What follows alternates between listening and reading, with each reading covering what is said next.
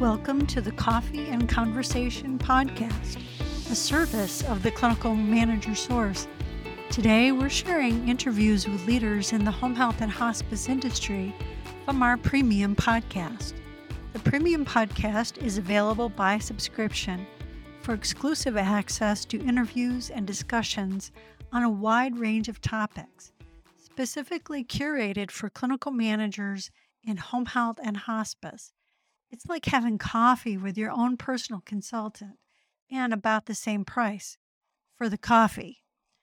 You can also get access to our private Facebook group and early access to courses, further conversations, and discounts on all of our offerings.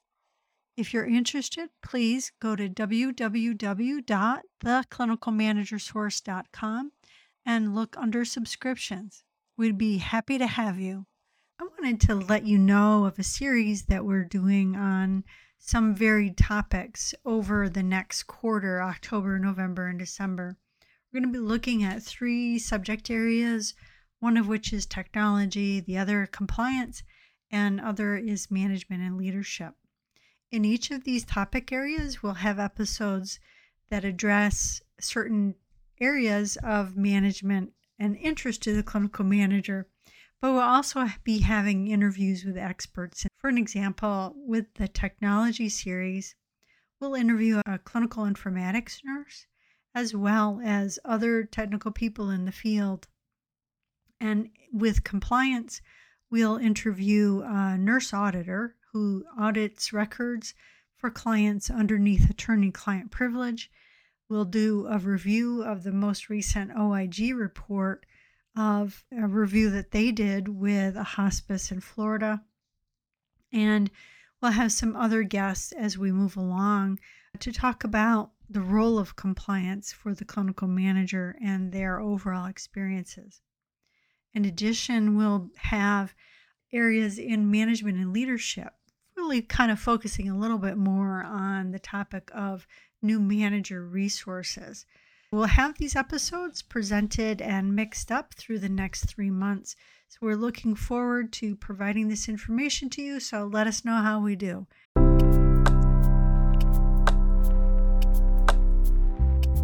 Welcome to the Clinical Manager Source podcast. I'm Julia Maroney, your host. With me today, I'm talking to Christina Andrews. Christina, thanks for joining me. Really appreciate it. Thanks for having me, Julia. Let me introduce you to Christina. Christina is the Director of Professional Services at Axxess. Axxess is a healthcare technology company that does home health, home care, hospice, and palliative care sectors. Uh, Christina is a seasoned strategic leader in home based care with 20 years of experience in operational strategic planning and development, marketing and sales, business development, operations, and team management. Her responsibilities included service as a business development manager, hospice administrator, regional leader supporting growth for multi state operations, and a healthcare consultant supporting growth optimization. Christina has a bachelor's from the University of Toledo and is a, a yay, a Six Sigma green belt from Villanova. So Congratulations on that one. I know that was recent. Thank you. recent and a challenge. Yeah, it's big, big, a lot of challenge there. It's uh, so valuable too with all the work that you do. So you can definitely apply it. So I invited Christina here today to talk about a couple of topics, but one of the ones that with her background and certainly of our interest is looking at how clinical managers interact with sales and growth staff and organizations. Oftentimes, I see the clinical managers really out of the loop in what's going on in an agency for growth. We're focused so much on the clinical side, just getting the patient seen, and we're not really aware of what's happening out there to get some growth in the door. Wouldn't you say so, Christina? Yeah, I mean, it's, and I, I think it's just a natural delineation that occurs because we all typically are running at 200 miles an hour. And providing that admission, that opening of that that patient and family into a service, and then that care journey of that ongoing care through discharge, that entails a lot. You know, that's a lot of responsibility. And so that collaboration of how do we serve more and how do we work better together to serve more, it doesn't always come natural because we stay in our own lanes. Yeah, that whole relationship, it's it's the relationship between the clinical manager and sales and growth. It's always a challenge. And salespeople are trying to sell that easy and good, that it's easy to refer to this agency. It's easy to get people on service and that they're good because they're not going to have the patients aren't going to be readmitted to the hospital. They won't be re- readmitted back to the nursing facility, that the agency will take good clinical care of the patients and they won't be calling the physician offices. So we see the clinical manager not being engaged in that. And what do you see about some of that experience? I mean, you've worked in many organizations about that interplay between sales and clinical managers. Yeah, I always like to use this visualization of a chair. When we think of a chair, it has four legs purposefully, right? Because if it only had two, eh, I can't say my arms or my abs are that strong, but purposefully. And so when we think about the four legged chair, you have operations, you have finance, you have clinical, and then you have your growth, right? Sales and marketing, Marcom. And and above those four legs is the seat in which we sit, right? And so all of that other is part of the brand of an organization. And so going back to, you know, what I said that naturally we we do tend to stay in the lanes in which we operate in. It truly is up to that organization to drive a structure of collaboration. One of the things that I focused on in some previous experiences was getting a synergistic approach starting at onboarding. So when we think about that, you have clinical individuals who are onboarding, you have growth and sales leaders who are onboarding. And so, uh, you know, does an organization have within their their onboarding and training shadowing opportunities? And that really starts at the leader level. So, in experience as a sales manager, I had the opportunity to sit with my clinical director. And sitting with my clinical director, of course, I had multiple questions because at the end of the day, what I was selling was her services. I was selling her clinical team. I was selling her brand. And the light bulb started going off. And so, in this conversation, we created a structure, in essence, of ensuring that the referral to admission process was educated not only to the clinical team, but also to the sales team. What does that look like? What does that sound like? What is the needed information to help support the why home health or the why hospice, why now? And whose role and responsibility was it in helping to gather information, helping to assess that information?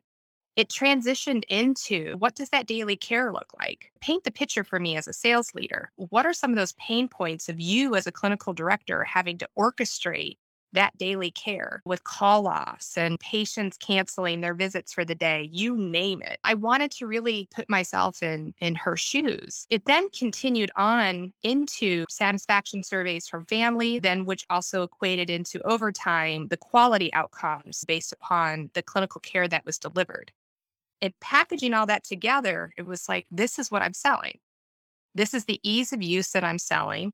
This is how we solve for care delivery pain points. This is the outcomes, you know, that we are receiving as an organization as a whole. And now I can package that together. So by me asking those questions and, and helping to put together more of a structured onboarding process, the clinical manager had buy-in to what it was that we did every single day. She's like, wow, you're not just out there selling cookies. No, yeah. I'm, mm. we're selling what it is that you guys have to manage on a daily basis and how you solve for our referral partners pain points.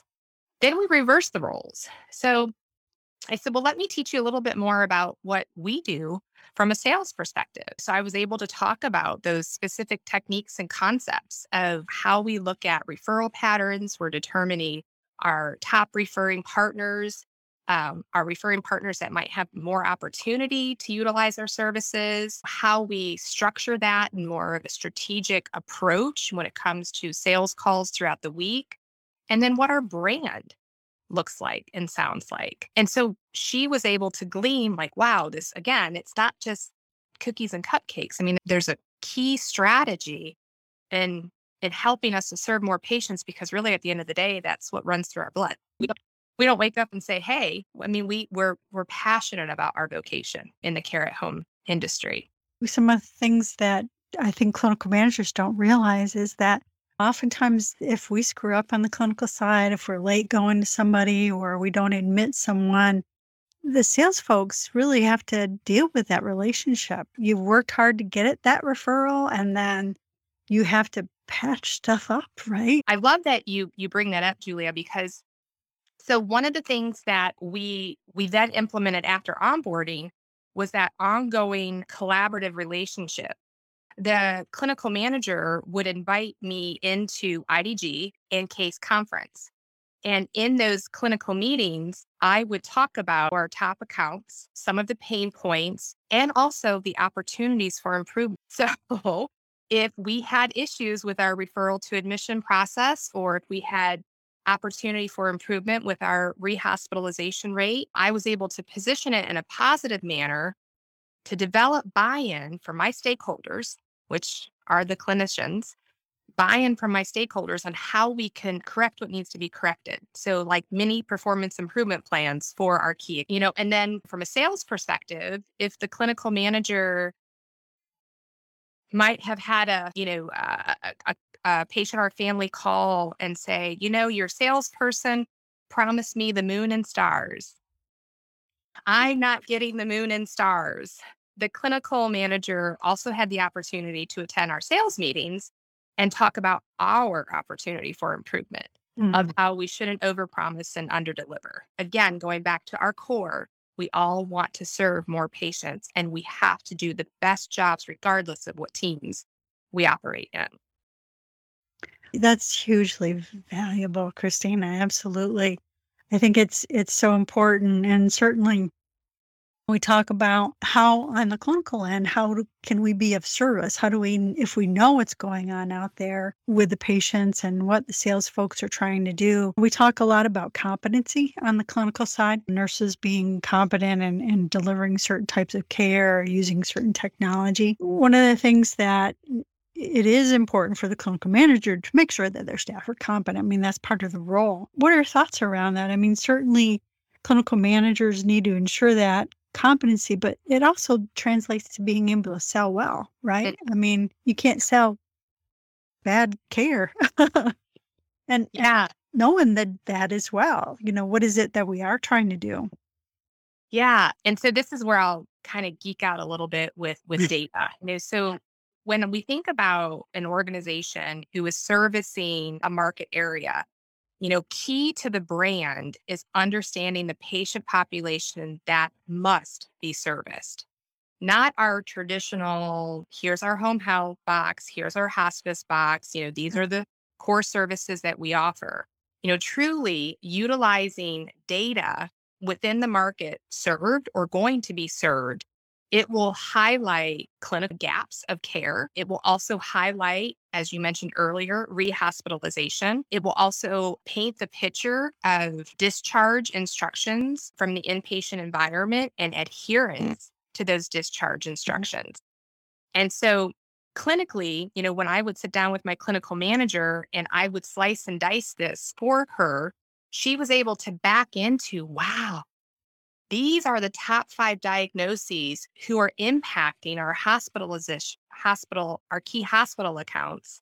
Here are the top five diagnoses who are being discharged from a skilled nursing facility and not adhering to their discharge instructions. So we were able to to truly rebuild our clinical brand based upon that needs assessment that we did within the market served. So so we built it together. You know, this is where we needed to ensure that we had clinical competencies to fill this clinical care da- gap. And then we produced the outcomes that positioned us as a preferred provider within those markets served. However, you know, with that, we know clinical managers wear a dozen hats, a dozen hats. And they can't be the educator they can't be the onboarding you know fte the ongoing training of professional ft and so you know i recognize that having to stand up service diversification within your home health or your hospice care at home organizations can be difficult especially if you don't have the staffing structure to support it. But that's where technology can really help to come into play on how technology can solve onboarding or training and continued development Mm-hmm. And it's so important. I mean, what you're saying is that it's really great for the clinical manager to have an idea about what that looks like. How can we teach our, our clinicians to do better care? I mean, even if we have a specific need like ortho or wounds or something along those lines, I mean, that data is really fascinating and sometimes it's difficult to understand.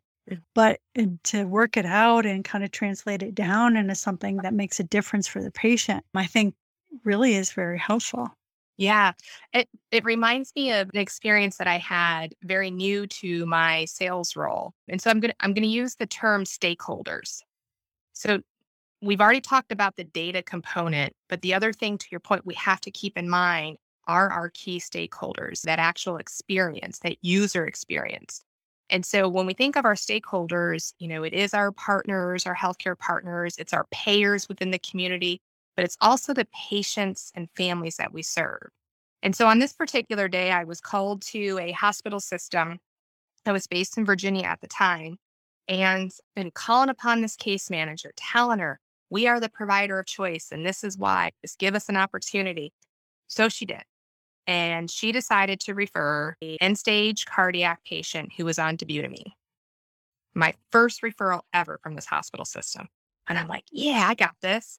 And so I head out and I remember walking into this gentleman's room and I had never seen anyone so gray in my life, like ash gray. So I was a bit taken back because I only play an RN on Grey's Anatomy.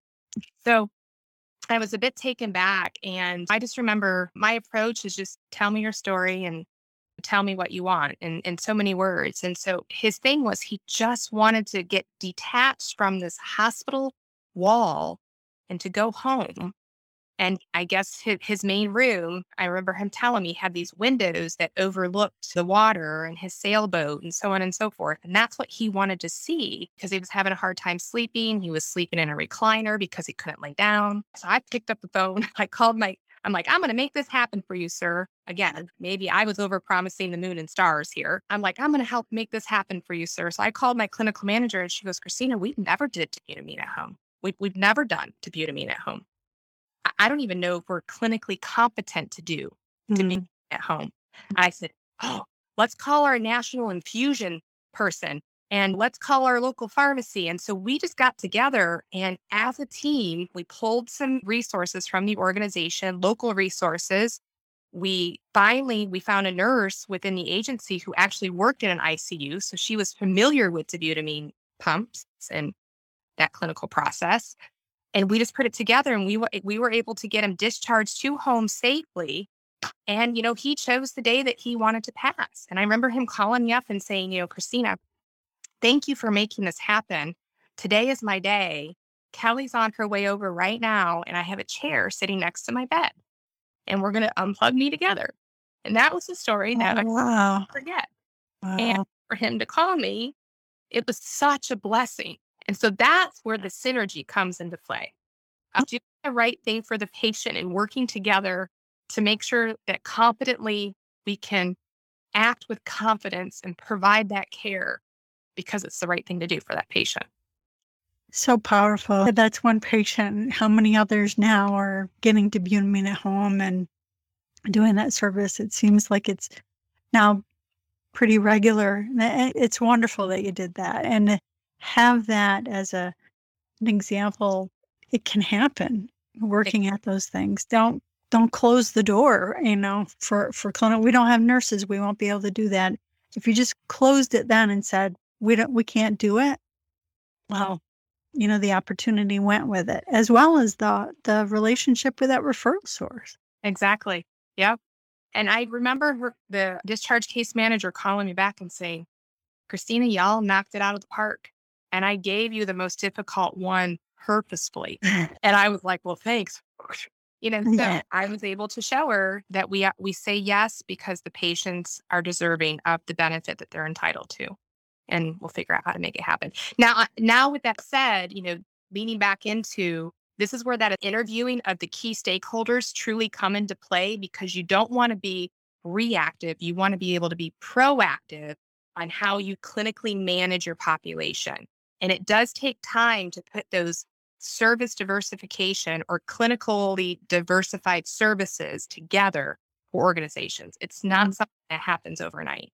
No, although it, I've seen it happen overnight, but Or in a day or two. yeah, yeah, yep, exactly. But it, but it definitely is something that with planning and, and certainly look now with all the competition we have in home health and hospice across the country with agencies vying for patients, being that diversified, working together with your sales is so important.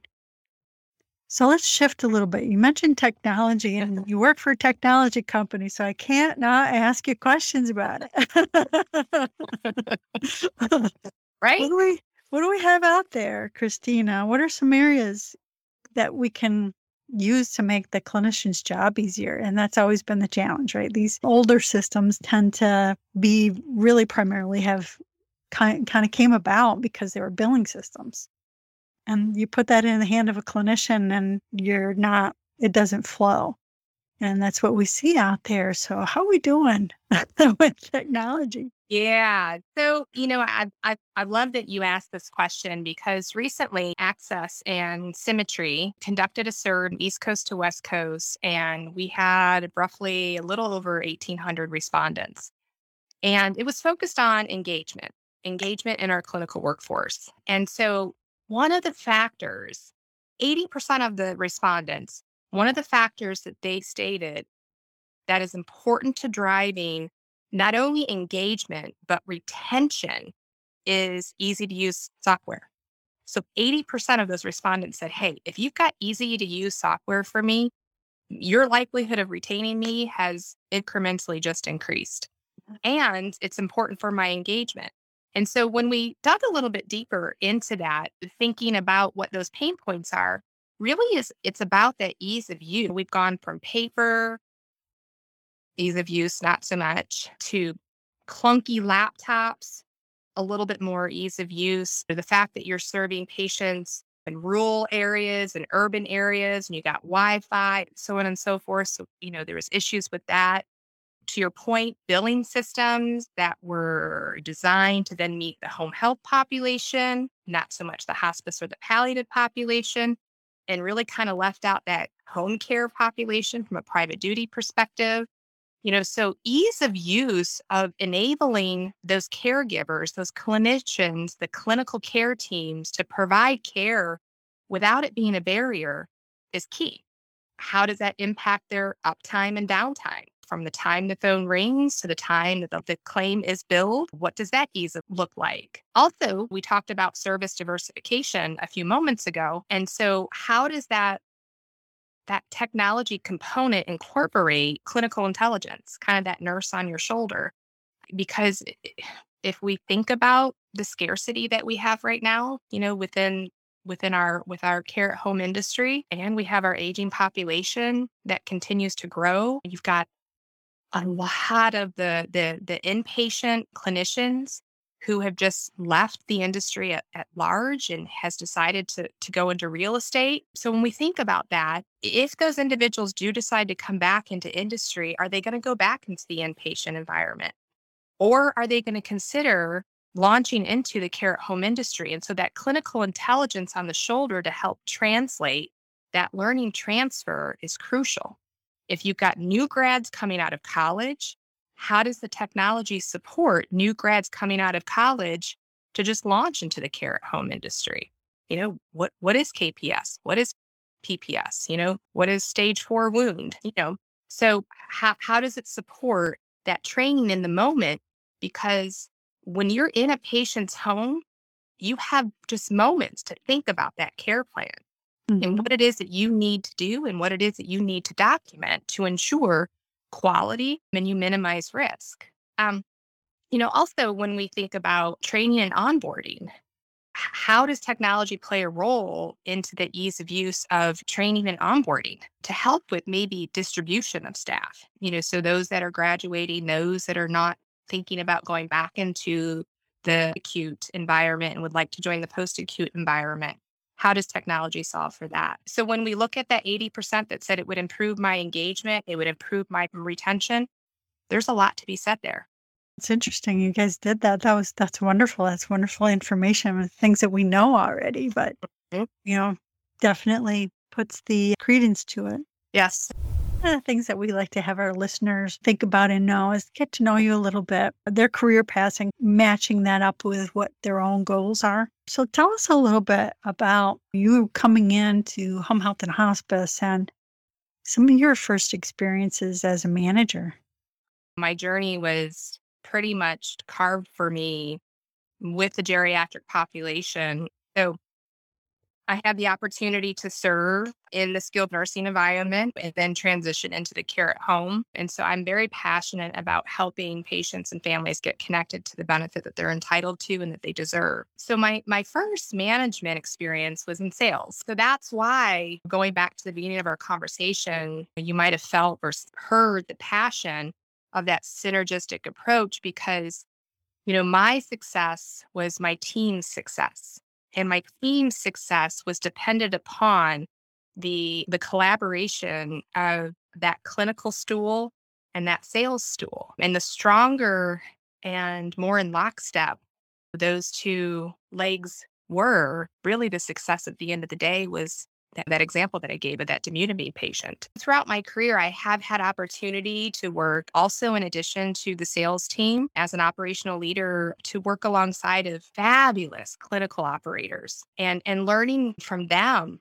how to support their success, whether it was through survey, QAPI, you know, performance improvement plan, KPIs, key performance indicator optimization, you know, through the painful EMR realignment. So really understanding their pain points from a, from an operator's perspective.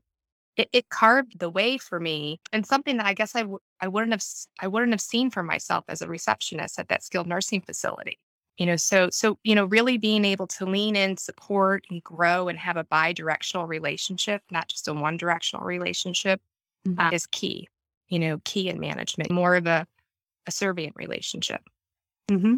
Mm-hmm. Good, wonderful points there. With that big career that you've had, you mean it's been on for 20 years, you've been in the business, really successful, different things. Tell us something. Is there something that you would have done differently if you had the chance?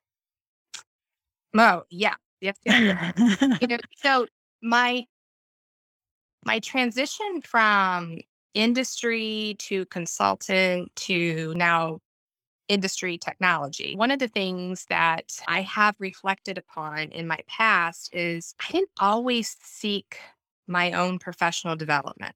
Mm. I and allowed more of the the company focused professional development, which was which was great. I mean, I'm I'm here today because of that company focused professional development. But I found myself within the last three years of being exposed um, to the industry in a different in a different light.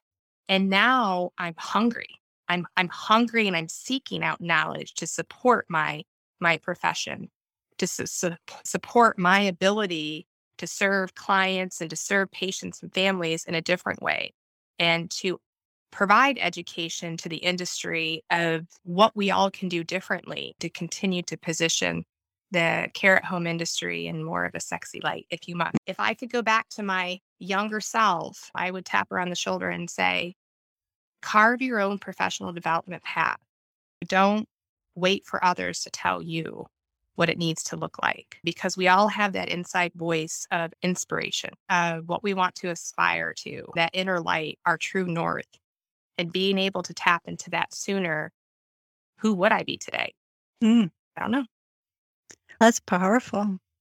Well, great, Christina. Thank you. Anything else you want to share with us before we wrap up? Oh gosh, you know that that's kind of like that that Cracker Jack box of what's the prize inside. I would just yeah, I would definitely just encourage the care at home industry, the clinical to you know really think about you know what what their pain points are at meeting that care delivery need that engages your employees at hello, your future employees at recruitment and impacts that retention. And so if you haven't considered doing a survey and asking your current employee what y'all have the opportunity for improvement, do it because it's going to highlight opportunity for y'all. And then, you know, of course, you know, how technology can play a role in that because we really want our patients and families to be able to connect with your clinicians in a way that there's no barriers barriers to care, barriers to care delivery, barriers to that patient experience, because that patient experience is going to either make or break success for an organization in the future. Absolutely. Good words. Christina, thank you so much for your insight. I really appreciate your time as well. Great. And that's all for today. Thank you. Thank you, Julia, for having me. You're welcome. Thank you for joining us today. We hope that you've enjoyed the podcast. If you are interested in sponsoring opportunities, please visit our website, theclinicalmanagersource.com, under the menu for About and Contact, and check out our advertising opportunities. See you the next time.